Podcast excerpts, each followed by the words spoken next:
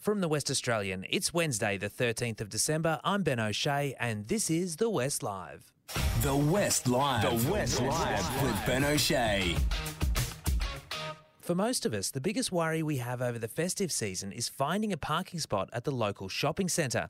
But there are more West Aussies than ever who have much bigger problems, like keeping a roof over their head and food on the table. Demand for Lifeline WA's digital crisis support has exploded by 40% over the past five months, and now Lifeline is expecting an unprecedented festive season.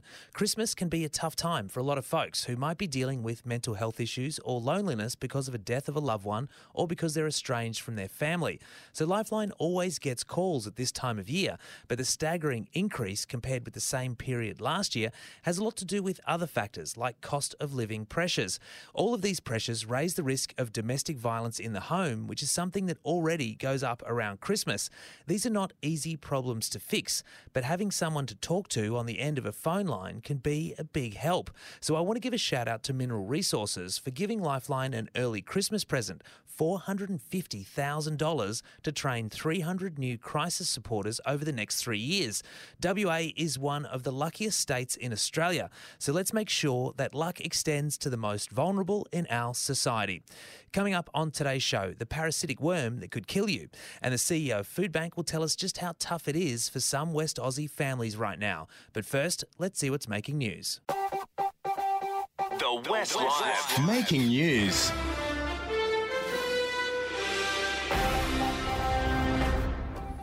Joining me now in the studio is Sunrise correspondent Matt Tinney. G'day, mate. G'day, mate. Happy Hump Day, or almost Friday, as I'm calling it. almost Friday. Uh, yeah, I woke up this morning and thought, oh, we must be nearly at the end of the week. No, oh. only halfway. Oh. Uh, we still have a long clawing way our way to, to yeah, the end of the year. Way. Clawing our way. Yeah, yeah, it is. It feels like a death march. But uh, now, the WA Police uh, have brought in drones to help fight crime. This yeah. is an interesting one. Yeah, WA Police are spearheading an Australia First trial of the use of drones to respond to triple zero calls. Okay. So these drones are fitted with sophisticated cameras, spotlights, sirens, and loudspeakers. They're the latest weapon in the war on crime. And early tests suggest a drone could be on site within two minutes, which is a fraction of the time it takes for a police patrol car to arrive, usually. Uh, right now, WA Police are negotiating with the Civil Aviation Safety Authority to change flight flight rules because currently, in order to pilot a drone, you need to have line of sight with that drone. So obviously, police want to bypass that rule. They, they, want to do, do it, it from, a nerve station. centre, or yeah, oh, exactly. And um, so, yeah, there's a live tender for supply and delivery of drone in a box equipment at the moment. Yeah, I wonder how it would work. Like, obviously, it's not going to be that useful in every situation. And, and uh, like, if someone's broken into your house uh, and you've called the cops and you're under your bed going, oh, I think there's someone in my house, I don't know if the arrival of a drone in two minutes is really going to. I don't know, but I mean, if it's got cameras and yeah. it can record, maybe, it could get evidence. Off a crook, yeah, get some evidence, yeah. I guess, and maybe maybe you've got someone on the sirens, run. you know, mm, like mm. I guess that sort of a thing may be enough to. If you've got sort of young kids vandalising property and yeah, that sort of stuff. In some yeah. cases, I'm sure it'll be quite useful, mm. um, as long as the drone doesn't, you know, crash into anybody. Uh, I think there's a, oh, there's, all, there's a few question marks. You've, you've always got that healthy level of skepticism. Yeah, yeah, yeah exactly. Well, I think it's I think it's a good thing. Uh, and now I've got some skepticism about how uh, this safe space in the city uh, debacle has unfolded. Um, now the state government is weighing in uh, after initially maybe not weighing in earlier enough with funding to save it, um, but now they are going to do something. Yeah, so a new emergency night shelter for women that's backed by the City of Perth is this morning being considered by the state government. Uh, Uniting WA has submitted a formal proposal to use a property on Aberdeen Street in Northbridge. Uh, the Premier has said that this formal proposal has landed on the Minister's desk, and uh, the Minister will obviously have a look at it and make sure it's appropriate. Uh, the new facility could be opened by Christmas. It just needs that financial support from the state government, uh, which said the closure of the old facility was worsening a support service crisis. Mm. Surely, surely, local government, state government can get together on this one and get this thing open by Christmas. Well, is this a sign that they are talking to each other? Well, I mean, a proposal from Uniting WA has landed on the government's desk, um, and City of Perth have kind of driven this along yeah. after closing the old one. Yeah, well, let's just hope because it's coming into a tough time of year, as I said earlier on the show. And uh, yeah, geez, uh, people need help. The most Totally. vulnerable And in our society the one need some thing, help. The one thing I don't like about this is how politics has been played here. I agree. And, you know, if there is an arena where politics should not be involved, it's the domestic violence space. Mm. That's my message to politicians. You know, you use your kind of policy fights in areas where, you know, there's ideological Yeah. differences. Or, Payroll tax. there you go. Yes, Do it over exactly. payroll Go tax. for- Don't you know, fight over go for your life victims on of domestic exactly violence. exactly Exactly. it's just it's here's a hot tip from the general public it leaves people with a sour taste in their mouth over politics and, and what politicians should be doing Absolutely. And now, this was a miracle escape on the Forest Highway yesterday. I could not believe the images of this pool, a swimming pool, hurtling through the front of a driver's windscreen.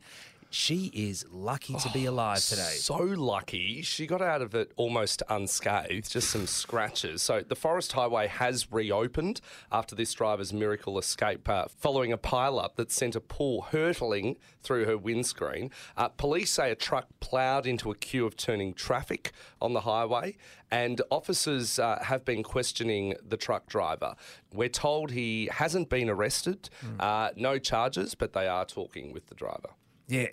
So she's this six car pileup has happened around midday yesterday, and as these cars were kind of all being concertinaed together, this woman apparently, according to police, has has seen what was coming, has seen this swimming pool sort of heading towards uh, her windscreen, and has just ducked down. Down, Like yeah. just instant split second reaction. quick reaction Uh, and exactly where her head would have been is where this the pool has come has through. come straight through and almost wiped off the top of her car.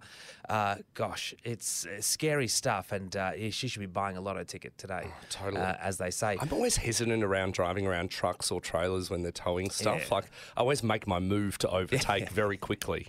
Yeah, yeah, I think it's, it's not a bad plan at all. And now Australia could make a world first decision to ban engineered stone. So you know, Oh, Caesar the stone kitchen- the and kitchen the kitchen tops. bench Yes, tops that are so popular. Like if you look at pretty much any new home these days, they have some kind of engineered stone bench top. It became Yep. super fashionable. Long gone are the days of Laminex bench tops. It's all engineered stone these days, which looks wonderful. It Looks lovely and it's easy to clean. Easy to clean. It's a it's a, a a wonderful surface, except for the people who have to work with it. It's a killer yeah. surface. Um, so hundreds of people in Australia are currently living with silicosis, which you know it's like you're talking about asbestosis, which was such a big deal a few years back, Yeah. and still kind of is. But silicosis is is the the new version, uh, which comes from working with uh, engineered stone, the dust, cutting it, which is it? cutting it uh, and and and polishing it. The fine silica dust that's released is breathed in. It goes through um, face masks and stuff like that. And so now these tradies uh, have incurable lung disease amongst the stonemasons who work with it. Um, and you're talking about, you know, like at, at the very least, you struggle to breathe. Um, you could need lung transplants and face an early death. Like it is an extremely horrible, horrible illness. Um, and there are apparently 700 workers' compensation claims for silicosis in the system in Australia at the moment. Um, and now the government is going to weigh it up at a meeting of all of the state and territory health ministers today. Um, pretty much all the states have backed it cautiously. Um, our leading retailers, Bunnings and IKEA, have announced that they plan to remove engineered stone products from sale. Um, unions have threatened to stop uh, engineered stone entering work sites as early as next year. Um, but there has been pushback from the industry.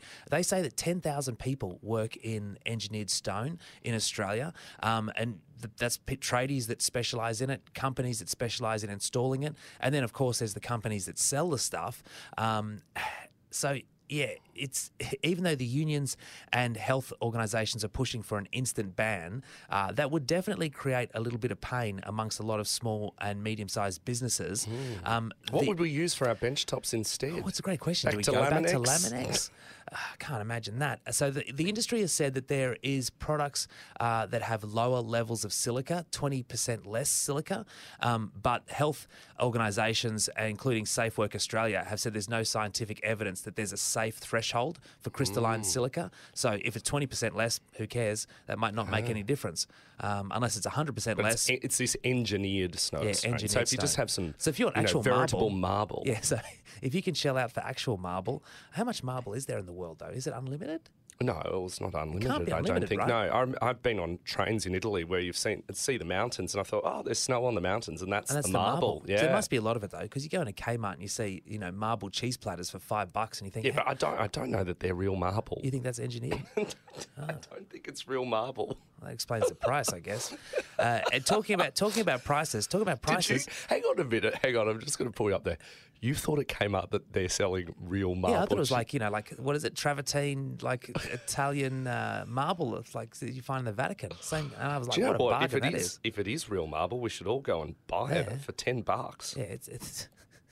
Well, that's, we'll have to research that now. Yeah. Um, and also, motorists will have to research where to get cheap petrol because prices are they're set to rise up. tomorrow. They are going up.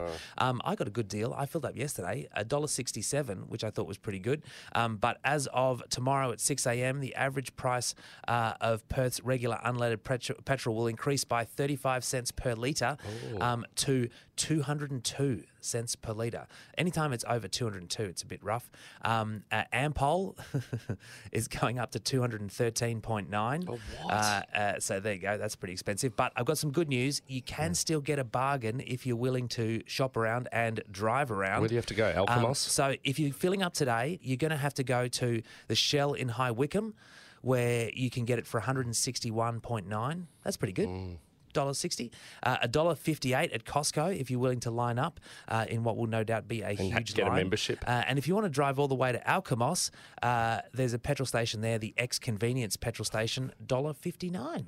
There you go. So there you go. If you need to find the cheapest fuel, how many fuel, people actually ever drive, drive to these areas to get cheap fuel? Just putting it out there. I mean, it's great if you live in the local area. Yeah. I, I, prefer to maybe just do twenty bucks at the at the yeah, expensive that's right, price. Do. do you feel it's the power, isn't it? It's like I'm not going to fill my Yeah, whole yeah, tank. yeah. No, if you're charging that, that's not happening. Although it does take me back to like the university days Mm, when you could only afford when you 20 go in bucks. and you and you're a, you're a grown ass man and you're going in like just just twenty bucks, thanks. It's twenty dollars. Thank you. I'll be back later in the week. Yeah, that's the that's the cost of living for you. Yeah. Uh, but you can you can check What, for the what do we cheapest call it? fuel. What was the shortening? Cosy lives. Cosy Uh, lives. so you can you can find the cheapest fuel at any time by going to fuelwatch.wa.gov.au. Save yourself some money. Was that Uh, an ad or is that that was a news item? Was it? That was a news- Okay, yeah. Sorry, just checking. Just checking. It's a public service announcement. Uh, and Maddie, we'll get you up a bit later for the Wild West. Will do. See you, mate. As I mentioned at the top of the show, more West Aussies than ever are doing it tough right now, and that means a Christmas that might be far from festive for a lot of families. Joining us with an update is Foodbank WA CEO Kate O'Hara. Kate, welcome to the West Live. Morning, Ben. Great to be here and to um, get access to all your listeners to share the story. Yeah, well, let's talk about that story. Just how bad is it out there at the moment? Well, it's unprecedented. The um, shift that's occurred for a lot of households that actually have work. So they've got one or two people in the house working. They have been normally able to maintain all their costs. Today, they just can't. And these households tend to be younger households, and that means often there's children involved. And so, what is going on? What is causing this uh, food insecurity and financial stress at the moment? Is it interest rates? Is it cost of living? All of those things combined? It's definitely all of the things combined, but we see a trigger every time there's an interest rate rise and we track it week by week, month by month. So with every single interest rate rise, we see an immediate impact into the searches for food on our website. And that's not a bad thing. If people are facing a bit of a budget in, in difficulty, the thing that people can turn down quickest is the cost of food by coming to a food relief service, any of those that are available, and there's, there's a number of us. But if they can turn down that cost of food, then they can deal with a shift in their cost of housing. And in WA, you've got to keep hold of the housing because homes are critical. We don't have enough of them, and we can't have any more people coming into the system of homelessness. Yeah, and if you find yourself without a home, it's so hard to to get a hold of one, whether it's the rental crisis or public housing. It is not good at all out there at the moment. Um, and now, in terms of the people who are coming to Foodbank to access your services, what are they telling you? Uh, like, what are they experiencing on a day to day basis? Well, we're seeing all, we get the whole spectrum. We get every um, cultural background, we get every lifestyle type, we get people that have got kids in school to jobs down to people that have become recently homeless and, and caught the bus out to one of our branches. And the stories of the over 16,000 card holders that we've issued over this year, they're every single one of them different. And too often, people come to us and they say, I never ever thought I'd need help like this. But we're really thrilled to be able to welcome them, give them support, fill their car with food that can fill the fridge and the pantry so that they can get past the issue of getting a meal on the table or filling a lunchbox, and then they can deal with life's other issues, which is why we have help when people come to three of our branches. We've got financial advisors there to talk to people to help them manage other things. Because some, some people don't want to call the bank. They don't want to call the utilities company. They don't want to take those first steps to make sure they can keep their home because it's just such a hard thing to deal with. So there's a lot of tissues. There's a lot of smiles at the end of it and we're just really privileged to have the job we do. Mm. And just to make it clear to everybody listening, because WA is fortunate that we've got a high standard of living, a high average income, lots of people working in the resource sector who uh, do pretty well. Um, but we're talking about people who, as you pointed out then, don't have enough food to put in their kids' lunchbox at school. That that that's the reality here that we're talking about. Is that right, Kate? Oh, absolutely true. That is, without question, again, the data points to it. We look at the amount of kilos we provide into the school breakfast program, and the Department of Education's had us on that program for 20 plus years. The kilos that the schools are calling for and that we're providing has significantly increased this year because we know that the people running the programs in the schools are putting out sandwiches and extra fruit and little um, packets of um, juices so that they can give kids things to put into their lunch boxes. There is nothing worse than a child or a family, a parent, having to send a child off to school and they don't have something in their lunchbox. So lots of people are coming forward, lots of schools are providing extra food, so there's no shame for any child to be facing a situation of opening an empty lunchbox when, uh, with their with their peers mm. on the playground. Mm. It's just in WA, it's a dual economy. There is the economy of those that do work in the privileged position and a significantly growing economy of people facing difficulty. And we know from the research we're only servicing about 25% of those that need help. So if we're doing the numbers we're doing and we're only helping 25% of the people that need it, what's going to happen should 50% of the people need it? So there's a lot we've got to get ready for because we hope people understand turning down the cost of food first, very important first step, and we're here to help. And it's not just Foodbank, there's more of us. We want to see families well fed in a state as rich as WA with such a strong agricultural sector doing quality food. It's just a tragedy that people are dealing with struggling budgets and can't manage to get food together. Yeah, it is just uh, unbelievable, really. Um, and now, of course, we're coming up to Christmas, which adds more pressure onto families. Um, the idea of putting something special on the table for the kids for Christmas lunch. Uh, what is Foodbank doing to support West Aussies in the festive season? Well, every year we work with Rotary Burswood and have a Give a Feed program, and that's where people can support a Christmas hamper so it's got nutritious food, but it's also got your special Christmas treats in it. Really important to have a bit of sunshine and brightness and, and joy at Christmas. And those Give a Feed hampers have been going really well. For others, we have a campaign every Christmas so that we can ensure we've got the funds to bring forward the food that people need. And I'll be honest, we stockpile on other special surprise and delight items so that when people come into one of our branches, they not only have the food, and we have nappies and pet food and household cleaning products, personal hygiene products, but we stockpile throughout the year some surprise and delight things for Christmas. And that's just a joy when people can say to us, oh my God, I've solved the in law's present, or I've managed to get something to say thank you to a teacher, or something else that helps them deal with uh, being able to share the joy of Christmas, not just with their family, but with others in their street or their community or their school. Yeah, it's a special thing indeed. And how can people get involved, Kate? Well, the website, foodbank.org.au, has all the details on it. And where people can, look, we always appreciate a bit of treasure So some donations can be done, but there's also ways to uh, you know put your hand up for a bit of volunteering. If it's not now, next year. There's lots of ways to do that by corporates, but individuals, and there's always talent. So we're always talking to people about how we can get smarter. We want to continue to learn to be a better business that is more effective and more efficient in helping the community because sadly, we know that things won't turn around overnight and we need to be ready for what's ahead because as I said, we're probably only helping 25% of those that need it. And that's not good enough. We can do more and we want to do more. And it just brings joy to be able to take that pressure of food out of a household and fill that car with some great joy, particularly at Christmas when so many people are dealing with other issues at Christmas. You don't need to be worried about food. Yeah, absolutely. And if you're out there listening and you and you're thinking about what to get for Christmas presents for your family, and you think, geez, they've all got everything. Well, then maybe think about people who don't have everything, who don't have enough, and take Kate O'Hara, the Foodbank WA CEO's advice, and help someone less fortunate than yourself. Kate, thanks for joining us and sharing this important message on the West Live. Thank you, Ben. Really appreciate the time and the interest. And here's hoping everybody gets a joyous Christmas and gets to rest a bit and relax and regenerate for a pretty big 24 ahead. What am I, a doctor or a moon shuttle conductor? A doctor, not a mechanic. I'm a doctor, not a coal miner. Um, what's up, Doc?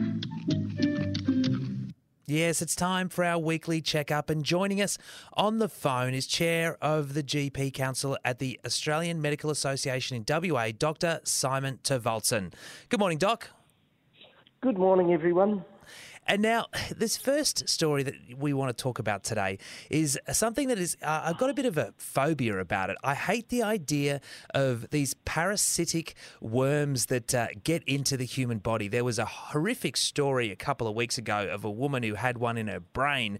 Um, uh, what are we talking about today? Well, this is a thing called strongyloides, which is quite a common um, parasitic little worm that ten, ends up living in the gut, but it's got a very complicated life cycle. Um, and uh, if I remember correctly, then it's uh, initially uh, inhaled or exer- inhaled through the lungs, get into the bloodstream, and go to the gut, and can actually live there for years. In many cases, with relatively low-grade symptoms, but um, it can cause gut problems uh, it sometimes can cause cough, lung problems, aggravate asthma, but in anyone who's immunosuppressed, um, uh, people with HIV or having um, uh, immunosuppressant treatment for cancer or uh, rheumatic diseases, it can give really serious life threatening infections.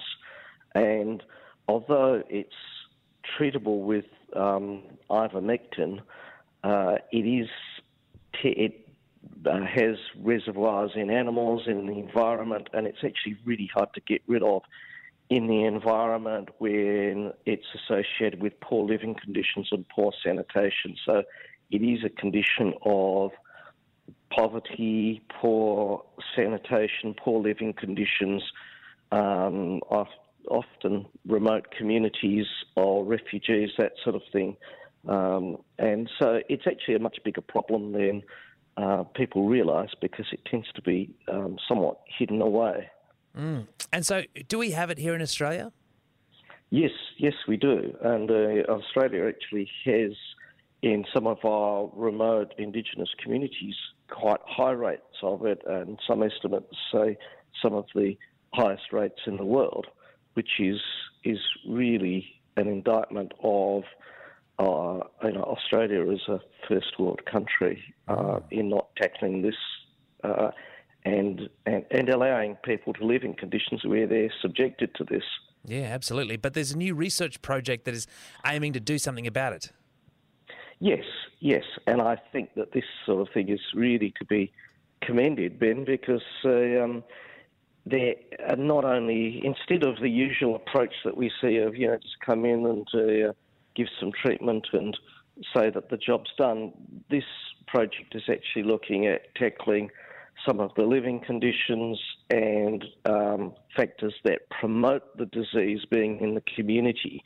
as well as treating it, and they're aiming to see if they can actually eliminate it from some of the communities uh, as a pilot. And um, in an era of health um, costing billions, this is actually a $5 million project. So it's cheap, it's effective, it will probably pay for itself in the long run.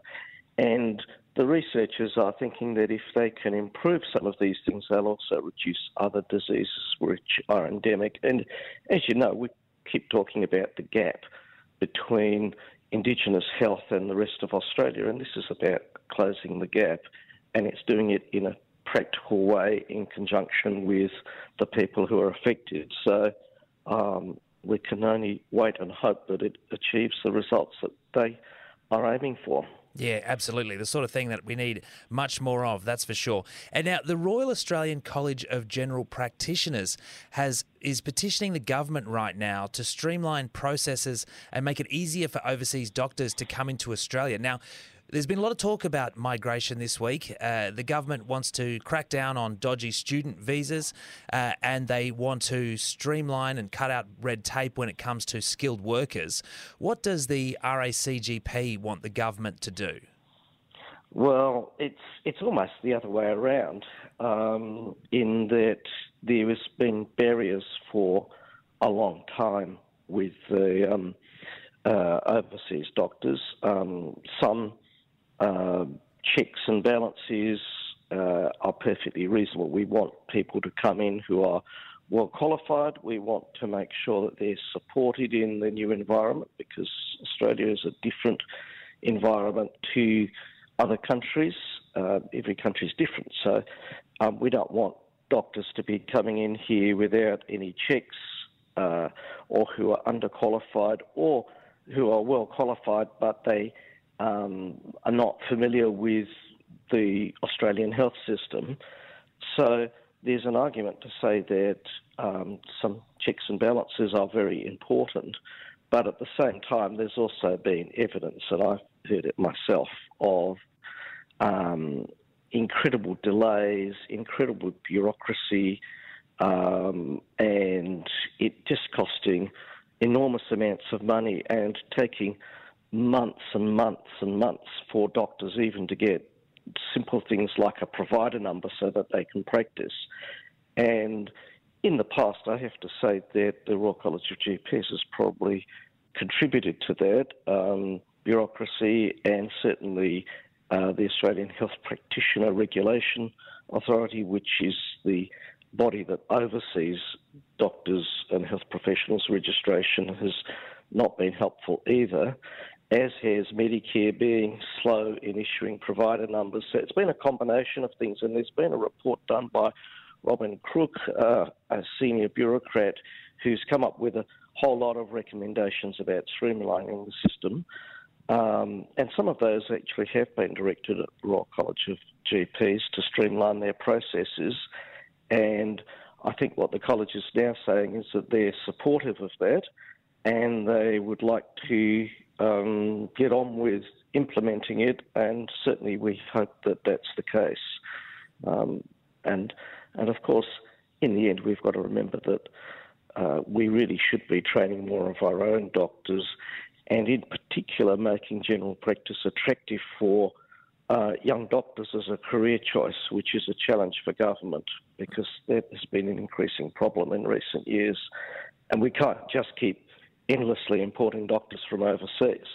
But at the moment, particularly in more remote uh, and rural areas, we're reliant to some extent on uh, um, overseas trained doctors, and it's just nonsensical if we put unrealistic barriers in place. And these barriers also were affecting the um, the doctors who were supervising or employing uh, these overseas doctors so as to make it so burdensome and difficult that um, it was almost impossible. And I've certainly heard of at least one case of a doctor whose visa was likely to run out, and she was likely to run out and get deported um, before she'd gone through all the steps of getting approval to stay here.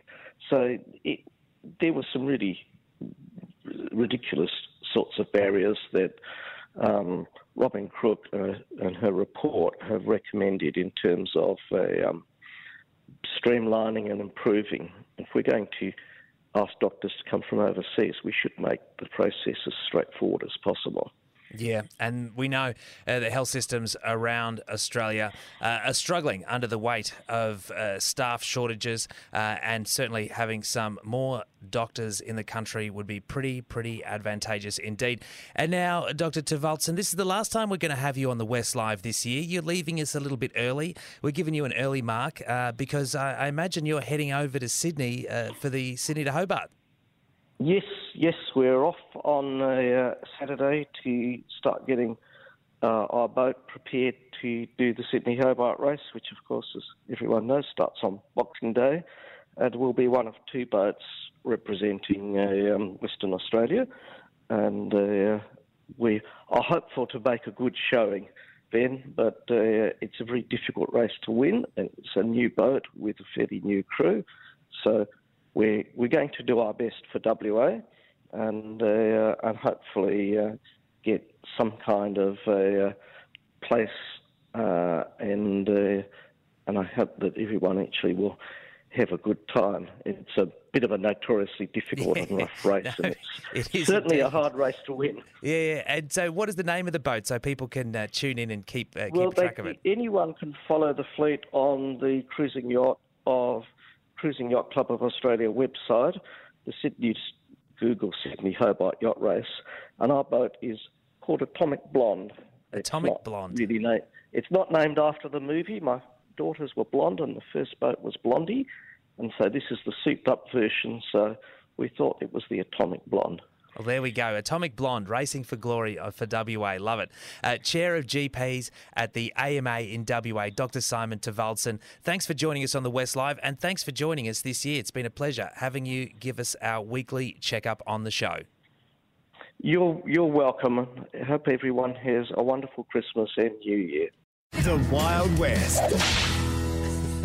Joining me back in the studio is Sunrise correspondent Matt Tinney. G'day, mate. G'day. We're getting delusional almost, yeah, aren't we? It's that time of the year, right? Yeah. Well, you've only got a couple of days left. We've got another whole week. Um, and now, uh, this is a story from your home state of Victoria. Oh. Uh, so, you know, you've got these um, traffic cameras these days that, you know, like they catch people going through red light cameras and whatnot. Yes. Well, they're more sophisticated now. So you, they can crack down on people on the phone or not wearing oh, seatbelts. Yes. Um, so I don't know how they ping you, but obviously they're looking inside the car.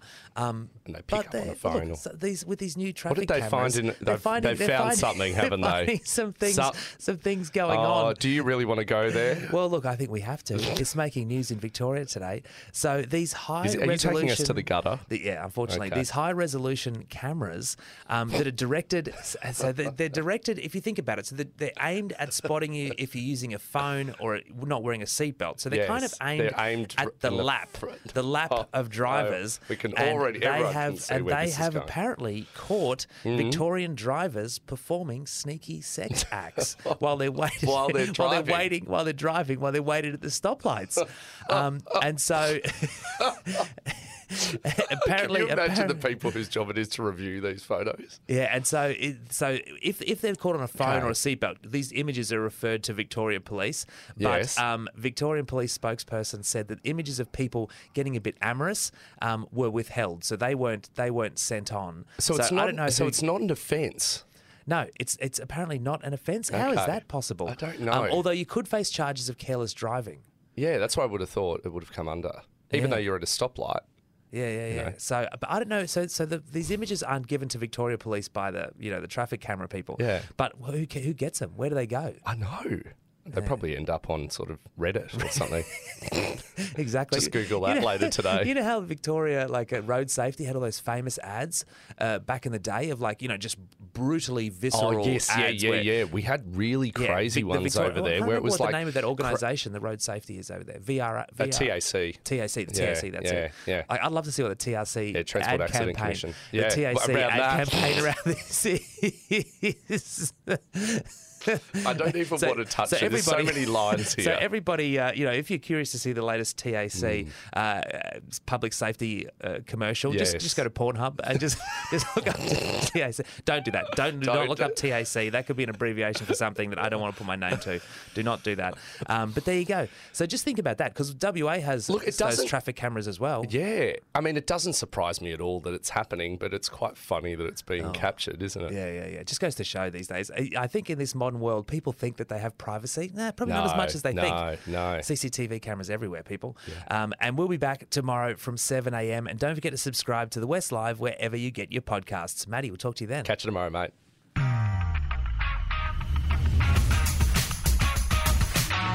You've been listening to The West Live with Ben O'Shea. If the story behind the story matters to you, then you can count on the west.com.au to deliver.